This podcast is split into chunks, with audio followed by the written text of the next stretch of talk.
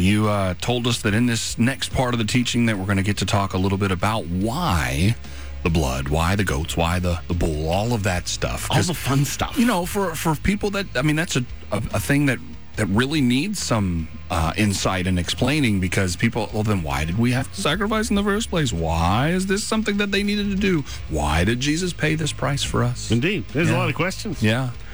Well, we, we know that the life of the flesh is in the blood. And God told that to Moses, Leviticus 17. The Hebrew word that has been translated life is nefesh. It's the word for soul, which means God sees our sin in our blood. Isn't that an interesting reality? Mm-hmm. We also see that through confession, sin can be transferred to an innocent substitute, specifically to its blood, since that is where the life, the soul, abides. So this prefigured the substitutionary death of Jesus for sinners like you and me. Why all of that blood? Well, it was about dealing with a soul that had a problem. Notice the sin was transferred to the blood, and then the blood is poured, sprinkled, or wiped on all over the sanctuary to transfer the sin to the sanctuary. Hmm. So you get it? You're follow follow the blood, if you will. The sin is in the blood. So he takes the blood and he wipes it all over the sanctuary. So, and the sanctuary in this case would be the walking into the tabernacle. He's going into the mercy seat, and he's wherever he has to wipe the blood. So, the sanctuary is accumulating the sins of the people. Every time there's a sacrifice and you do that, it's accumulating the sin because it's got the blood.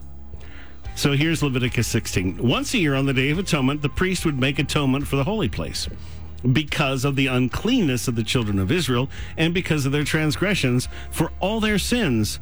And so he shall do for the tabernacle of meeting, which remains among them in the midst of their uncleanness. So Yom Kippur specifically was the job of, after you had a year of all these sacrifices, of all, I mean, can you imagine how much blood for millions and millions of people? And all of it wiped all over the sanctuary, and so it's accumulated all the sins. So God's been looking at all these sins in this blood, and so now it's time to clean all that blood to to deal with that. Mm-hmm. Yom Kippur was the only time the high priest could enter the Holy of Holies. High priest sacrificed a bull that would cover the sins of the priesthood, just the priesthood. Leviticus 16. Now, if you remember, if we go back in time, why is he killing a bull to deal with the sins of the priesthood? Go back to Mountain. Mm, and there was some gold. gold. Yeah. it was a gold calf, right? And this is, st- and who did it? Aaron did it. Yep. Who is he? He was the high priest.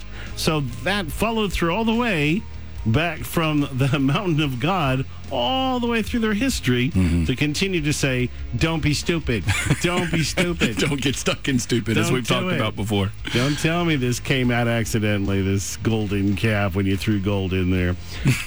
so, this bull would do this. So, here's again Leviticus 16. Aaron is to offer the bull for his own sin, offering to make atonement for himself and his household. And of course, it would be whoever the high priest was. He would be totally covered in blood from making the sacrifice.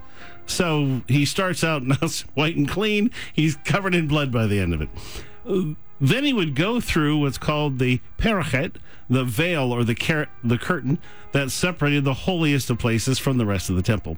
That word parachet is derived from the root perek, which can mean to break apart or to fracture, but also is like rigor, severity, that kind of thing.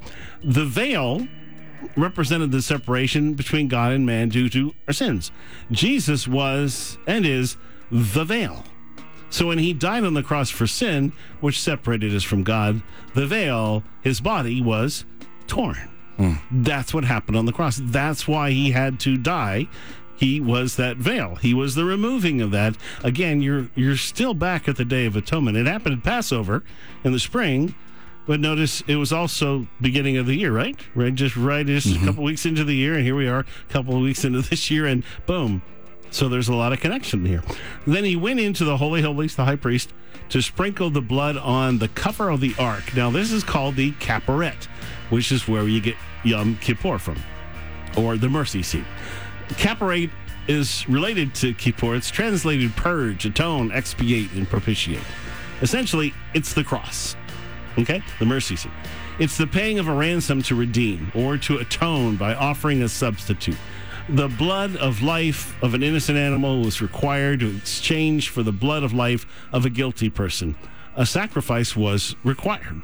So a priest entered with incense before him as he approached the mercy seat and sprinkled the blood on it and then on the altar outside to cleanse it. After the bull, he'd take two goats. So the altar, everything's clean. The sin of the year is gone. The sin of the priesthood is gone. Everything's gone. And now the bull's done. He'd take two goats to cover the sins of the people. You got two goats. Why do we need two goats? Then he's to take the two goats, present them before Jehovah at the entrance to the tent of meeting. He's to cast lots for the two goats one lot for Jehovah and the other for the scapegoat. All right, so the high priest put both his hands into a wooden case, took out two labels, one inscribed for Jehovah and the other for absolute removal or for Azazel. Aaron shall bring the goat whose lot falls to Jehovah and sacrifice it for a sin offering. So you're casting lots, choosing between the two goats. One of them is a sin offering. Mm-hmm. He dies. Jehovah's goat symbolized Christ, who took upon himself the penalty for our sins. Our sins have been transferred from our soul to his. He's died for those sins, and the sinner is judged to be perfect as if he had never sinned. The mercy seat would go again through the veil and well that and sprinkled the blood of the goat on the mercy seat. So high priest goes again, crosses through the veil, and sprinkles the blood of the goat on the mercy seat. So the rabbis, and this is the interesting part as you go down through the years, the rabbis agreed that the priest motion should be kamazlif, as if they were whipping someone. Mm-hmm. This is how he puts the blood on, as if they're whipping someone. Hmm. Here's how it's written in the Mishnah and the Babylonian Talmud. The motion is once upward, seven times downward, aiming to sprinkle neither upwards nor downwards, but kamazlif, making the movement of a swinging of a whip. And so this is again the Jewish thing. This is not Christians. Some have suggested originally it was the word kimazliv, like a cross. you can kind of lose both ways if you're if you're doing that one Yeah. instead of like a whip. But the obvious implications of this were way too much for the Jewish sages, and it was changed to kazma, instead. There's a bunch of stuff that's actually like a cross in all the ceremony too. And now, so you've got the first goat. It dies. It's the sins. It's Jesus. Now you got a second goat. The goat chosen by Lot as a scapegoat shall be presented alive before Jehovah to be used for making atonement by sending it into the wilderness as a scapegoat. He's to lay both hands on the head of the live goat, confess over it all the wickedness and rebellion of the Israelites, all their sins, and put them on the goat's head. He shall send the goat away into the wilderness in the care of someone appointed for the task. The goat will carry on itself all the sins to a remote place. Now, in time, the Jewish people became concerned that the goat would find its way back into the camp and bring back the sins of the nation. You know, God tells you to do something. What do you do? You rewrite the rules. so, to ensure that the sins carried away by the scapegoat could never return to them, from then on, the scapegoat was led up a steep cliff and thrown down and killed. Change in the rules. So, in the end, both goats died, so the people's sins would be forgiven and they wouldn't come back, and the goat would bring your sins back. So, the Talmud um, 39a states that a strip of scarlet dyed wool was tied to the head of the scapegoat, which would turn white as soon as the goat was thrown over the precipice as a sign that the sins of the people were forgiven. Isaiah 118 says, obviously the inspiration, come now, let us reason together, says Jehovah. Though your sins are like scarlet, they shall be as white as snow. Though they're red like crimson, they shall be as wool. Now, interestingly enough, this particularly scarlet thread, and there's different reasons where it was put and hung. Some say, you know, on the goat, others somewhere else. It didn't always turn white. There wasn't always a miracle. Isaiah 1 13 through 17 have the reason. Bring no more futile sacrifices. Incense is an abomination to me.